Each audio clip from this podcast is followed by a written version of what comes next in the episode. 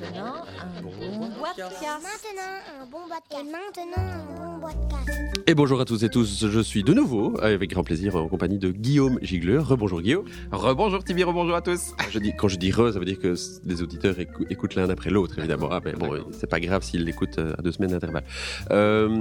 Nous sommes en face maintenant d'une phase au niveau Philosophia de jeux qui ne sont pas encore sortis, et donc tu as accepté de nous parler un petit peu du futur. Et donc je vois, je sais pas, on va commencer par cette boîte noire qui s'appelle Black Spine. Je n'ai absolument pas entendu parler. Par contre, je vois Alan Moon, donc l'auteur de Ticket to Ride et autres choses. Donc Elfenland aussi, hein, pour les plus connaisseurs.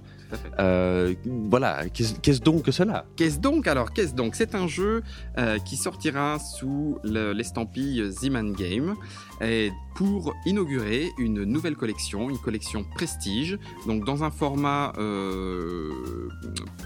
pas vraiment poche, c'est pas non plus le format citadelle, la boîte est un petit peu plus large et un petit peu plus basse, format prestige, donc monochrome, rehaussé, donc quand on touchera délicatement la boîte, on sentira le petit reflet, voilà, et argenté en plus pour remonter encore un petit peu, avec des cartes d'une qualité, alors bon, ce ne sont pas les cartes Bicycle, pour ceux qui connaissent la qualité de ces grandes cartes et de ce maître quartier, mais ça reste des cartes qui seront, en plus d'être un petit peu texturées, avec cette tenue, on les entend là sur le micro. Et donc ce premier jeu qui inaugure la collection Prestige, ouais, chez Z-Man, c'est Black Spy. Black Spy qui est un jeu d'Alan Moon. Je crois, alors vous me corrigerez auditeur si je me trompe, mais il me semble que c'est effectivement une réédition d'un jeu qui est déjà sorti. C'est un jeu de pli, un jeu de levée, et qui reprend un petit peu la dame de pique pour les fans d'ordinateurs qui ne savaient pas quoi faire de leurs heures et qui du coup pratiquaient la dame de pique. Donc ça se passe dans un univers un petit peu des films noirs, les films d'espionnage, et nous avons 5 couleurs de cartes, 5 agences d'espionnage différentes, et donc il va falloir marquer le moins de points possible. Les espions qui ont la valeur 7, qui est une valeur médiane dans les cartes. Oui, parce que les cartes vont de... Les cartes vont de 1, enfin, vont de 1 à 13. Je vais juste vérifier en espérant que je ne dise pas de bêtises. Et donc, du coup, seuls les espions, dans 4 couleurs sur 5, il y a 5 couleurs, les espions enlèvent des points, donc sont effectivement un objectif à atteindre. Par contre, l'agence d'espionnage, donc c'est pas 13, c'est 11, pardon, le directeur d'agence a la valeur 11, donc de 1 à 11. Par contre, l'agence noire, donc la couleur noire, est l'agence, on va dire, un petit peu maudite, assez marqué agent double face, espion d'espion, double jeu et traître. Peuf carotte, non. Pas encore. Et du coup, toutes les cartes noires rapportent des points et donc sont des cartes à éviter, comme les cartes noires à la dame de pique. Okay, mais donc ça s'appelle Black Spy. Quel est le thème du jeu, en fait ? Alors le thème du jeu, donc nous gérons entre guillemets différents, nous avons la main, on va dire, sur différents personnages de différentes agences d'espionnage. Ça veut dire qu'on va avoir des cartes panachées dans sa main. Tout à fait. Bien joué, mais le pas mal, hein, est excellent. Yes, j'aime. Et il va nous falloir avancer ces cartes, ces pions, ces personnages de la façon la plus discrète possible. Et la façon la plus discrète possible, ça veut dire marquer le moins de points possible. Donc réussir... Le moins de bruit possible. Voilà. Réussir à placer ces espions pour les avoir dans son camp, puisque c'est ceux qui enlèvent des points, et puis placer les maudits, les noirs, dans le camp des autres pour qu'eux se récoltent des fausses informations et tout. Il faut savoir que malgré tout, si on réussit le grand chelem, c'est-à-dire avoir toutes les cartes noires dans sa main, alors à ce moment-là, c'est tous les autres qui se prennent un plus 60 points dans les dents, oui, direct, oui, ou alors nous qui nous prenons un moins 60, et là ça fait du bien, en sachant qu'on joue normalement en 200 points. Oui. Donc on fait autant de manches, et puis ensuite, quand on arrive à 200 points, le jeu s'arrête, celui qui a le moins de points remporte le jeu. Oui.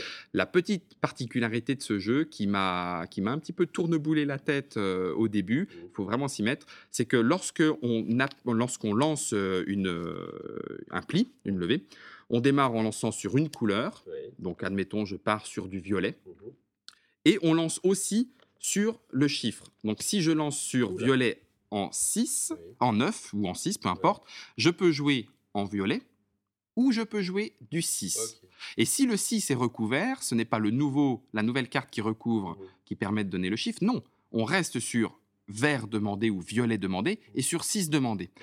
En sachant que c'est à la fin du tour, c'est la carte la plus haute dans la couleur demandée, il n'y a pas d'atout, qui emportera le pli. C'est ça. Donc du coup, le jeu se joue vraiment sur ces deux niveaux. Oui. En même temps, mes couleurs, alors si j'ai une longe, comment je vais pouvoir m'en débarrasser, etc.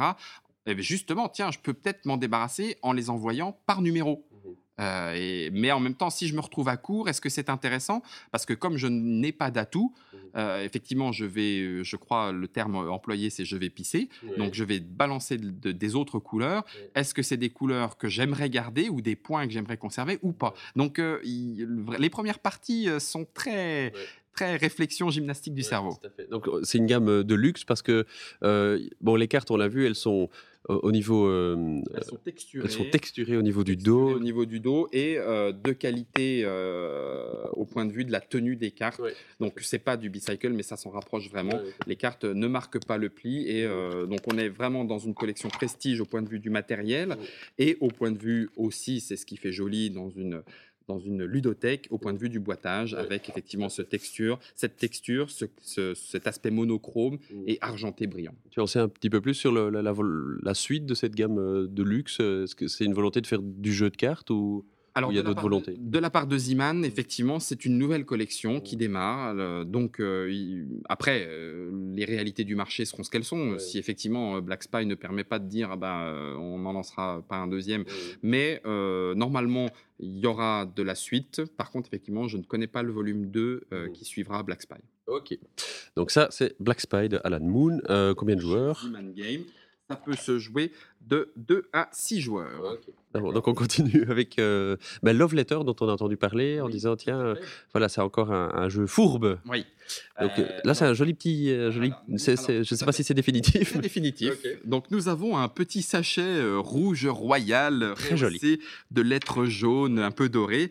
Ça sera effectivement... le conditionnement de Love Letter. D'accord. Il y aura malheureusement, mais c'est vrai que plastique auto, un petit suremballage plastique pour que ça puisse tenir debout dans les rayons et tout.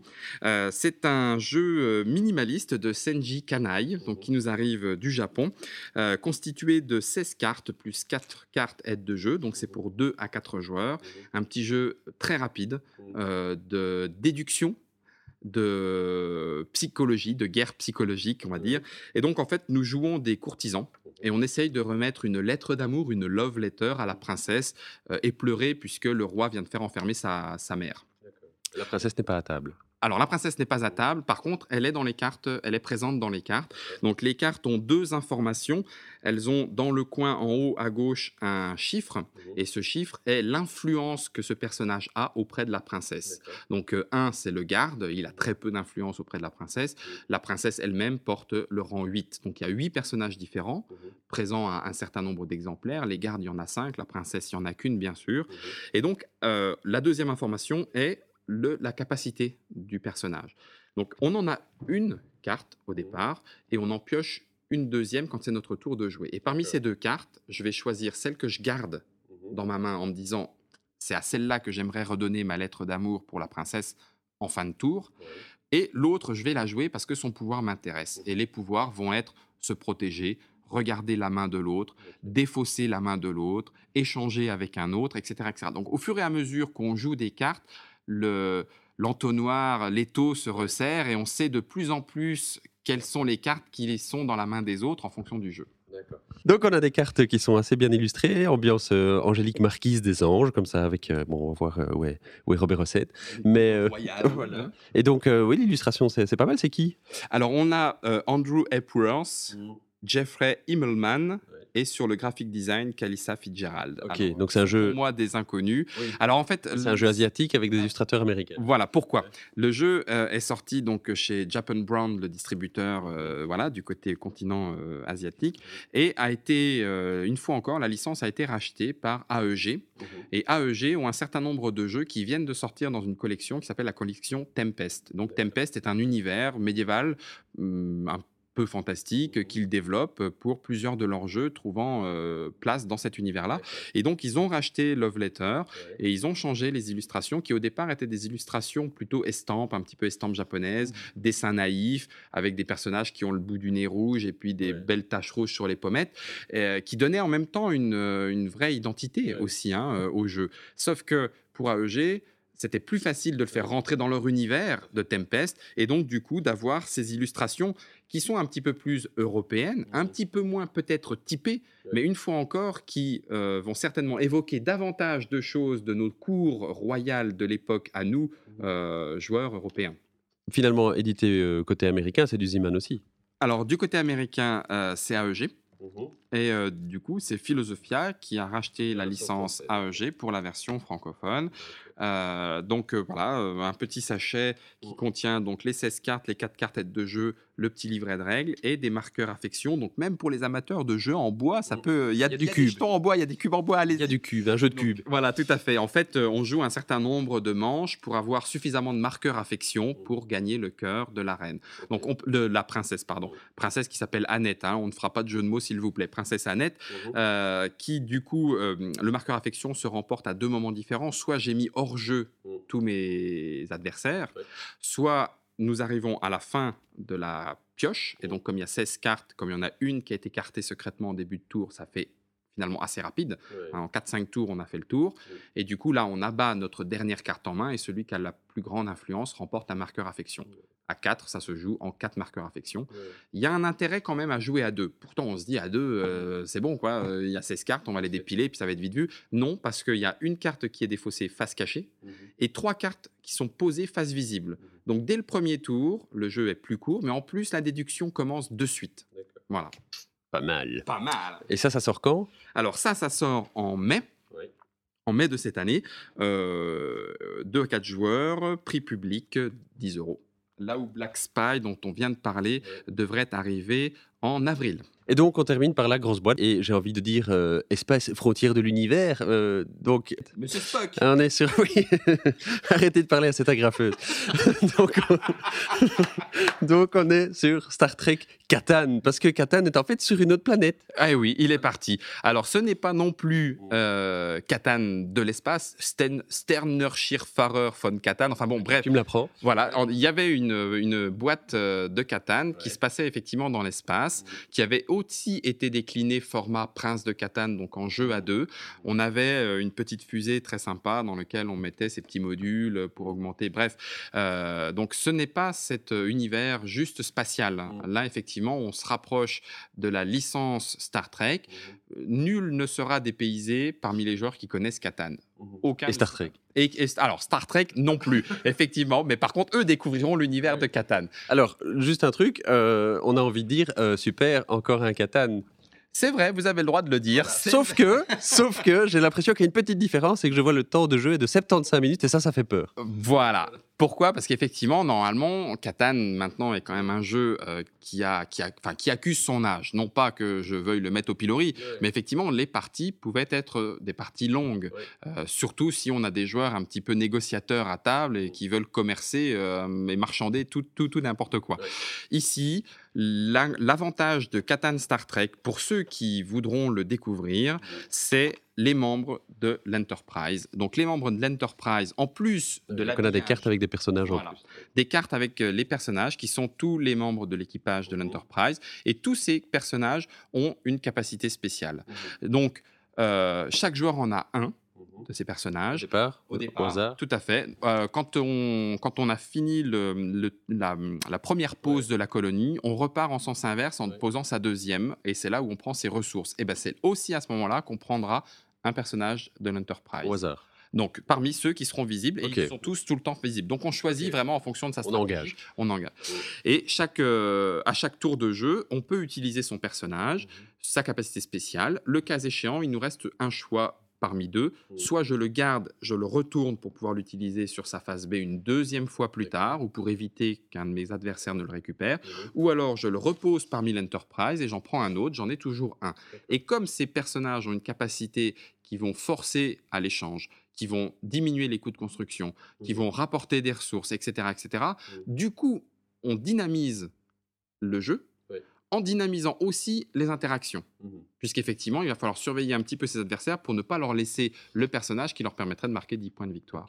Quel est le pouvoir de Monsieur Spock ? Alors, Monsieur Spock, prenons-le, la carte arrive ici. Nous avons compensation en ressources. Oui. Lors d'une production de ressources où vous n'obtenez rien, sauf lorsqu'un 7 est obtenu au dé, vous prenez quand même une ressource de votre choix de la réserve. Monsieur Spock, c'est le voleur. Quoi.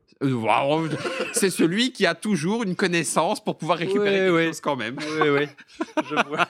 Ok, et donc au niveau matériel, on se retrouve avec des hexagones, ce n'est pas une surprise, avec des planètes, au lieu d'avoir des landes. Tout à fait. Mais les planètes ont des ressources différentes, j'imagine. Et on retrouve, alors donc, les planètes blanches, c'est de l'oxygène. Ouais. Les planètes jaunes, c'est de la nourriture. Les planètes bleues, c'est de l'eau. Et les rouges et les vertes, c'est du tritanium et du dilithium. Évidemment. Ok, et donc là où on construisait des chemins, on va construire quoi ? Alors maintenant, on va construire des petits vaisseaux type Enterprise qui seront en fait des routes commerciales. Donc ce sont ces petits vaisseaux qui ressemblent à l'Enterprise, qui permettront de rejoindre ensuite nos stations orbitales. Donc, les stations orbitales sont tout en hauteur. Et quand la station orbitale devient une grande station orbitale, on lui rajoute un petit chapeau directement dessus. Ça devient une grande station orbitale, l'équivalent des villes dans Catan. Et sinon, on retrouve, au lieu des chevaliers, l'armée la plus grande, on a la flotte la plus grande. Et puis, on a aussi le chemin le plus long, le chemin commercial le plus long. Comme dans Catan, de ce côté-là, il n'y a pas de souci. Tout à fait. Ça reste une licence Catan pure et dure avec justement une petite variante. Jeu de licence, classique, pas de surprise. Classique. Voilà. Alors, la petite surprise vient effectivement quand même de ce choix de rendre disponible en français la licence Star Trek. On peut s'interroger en se disant, mais y a-t-il suffisamment de Trekkies parmi le public? Alors, c'est vrai qu'aux États-Unis, ça fonctionne très bien. C'est un équivalent de Star Wars. Y a-t-il suffisamment cette connaissance? Je pense que Philosophia prend le pari que oui. Pour deux raisons. D'une part, parce que les fans de Star Trek pourront venir à Catan. Les fans de Catan pourront découvrir un jeu dynamisé dans sa durée de partie et qui se rapproche un petit peu des formats actuels en durée de partie. Donc, j'y crois, moi aussi. Alors, juste pour l'anecdote quand même, donc je vous rassure, Monsieur Tchekov, le lieutenant Sulu, je ne voulais pas le dire, mais Léonard McCoy est là. Donc, Monsieur McCoy, son prénom c'est Léonard. Le prénom de Sulu, en fait, c'est Icaru, et je pense que personne ne le savait à part les Trekkies pur et dur. Tout à fait. Moi-même, je l'ignorais, mais j'ai appris beaucoup de choses avec Catan Star Trek, comme quoi c'est bien positif. Et Monsieur Tchekov s'appelle Pavel, évidemment, il vient de Russie, et on lui souhaite bon voyage dans les différentes planètes de Star Trek Catan. Merci beaucoup, Guillaume. Je pense qu'on a fait, quoi, 4 mois de publication de Philosophia. Bouf. Là, on est rendu là entre ce qu'on a vu au podcast précédent et puis à celle-ci, on est rendu jusqu'à mai. Jusqu'à mai. Bon, cela dit, j'aurais pu vous parler de Terra Mystica, pu vous parler de... Parce que ça va chez vous, ça ? Parce que ça sort chez nous. Il est terrible. Oui, mais je n'entends que du positif. Je reviendrai te voir avec plaisir parce qu'il est vraiment extraordinaire. Et il y en a un autre qui est attendu aussi, je pense. Enfin, même 2 autres, mais il y en a un qui est plus loin dans le temps. C'est Robinson Crusoe, L'île maudite, un jeu coopératif qui est excellent également, qui supprime pas, mais gomme réellement l'effet qu'on nomme l'effet Bob dans les jeux coopératifs. Donc, l'effet leader. L'effet leader, tout à fait, au sens où à Robinson Crusoe, personne vraiment ne peut affirmer que sa solution est la bonne. Il y a suffisamment de choses à faire, l'histoire est suffisamment vaste, les possibilités sont suffisamment vastes parmi les différentes histoires pour que quelqu'un puisse dire non, moi je pense autrement, j'ai le feeling autrement et donc je vais tenter ma chance. Et l'autre c'est Mice and Mystic, un très très bon jeu avec des figurines dans un univers qui se rapproche de l'univers de la garde avec les petites souris également, plus que mignon et plus que sympa à jouer. Mais gardons-en un peu pour la suite. Oui, oui. Merci beaucoup, Guillaume. À très bientôt. Avec plaisir. À bientôt à tous. Vous avez aimé ce podcast ? Alors appuyez sur la touche Trop Cool. Vous n'avez pas aimé ce podcast ? Alors continuez. Sur boitecast.net, vous en trouverez d'autres. Vous verrez. À l'usure, vous y arriverez.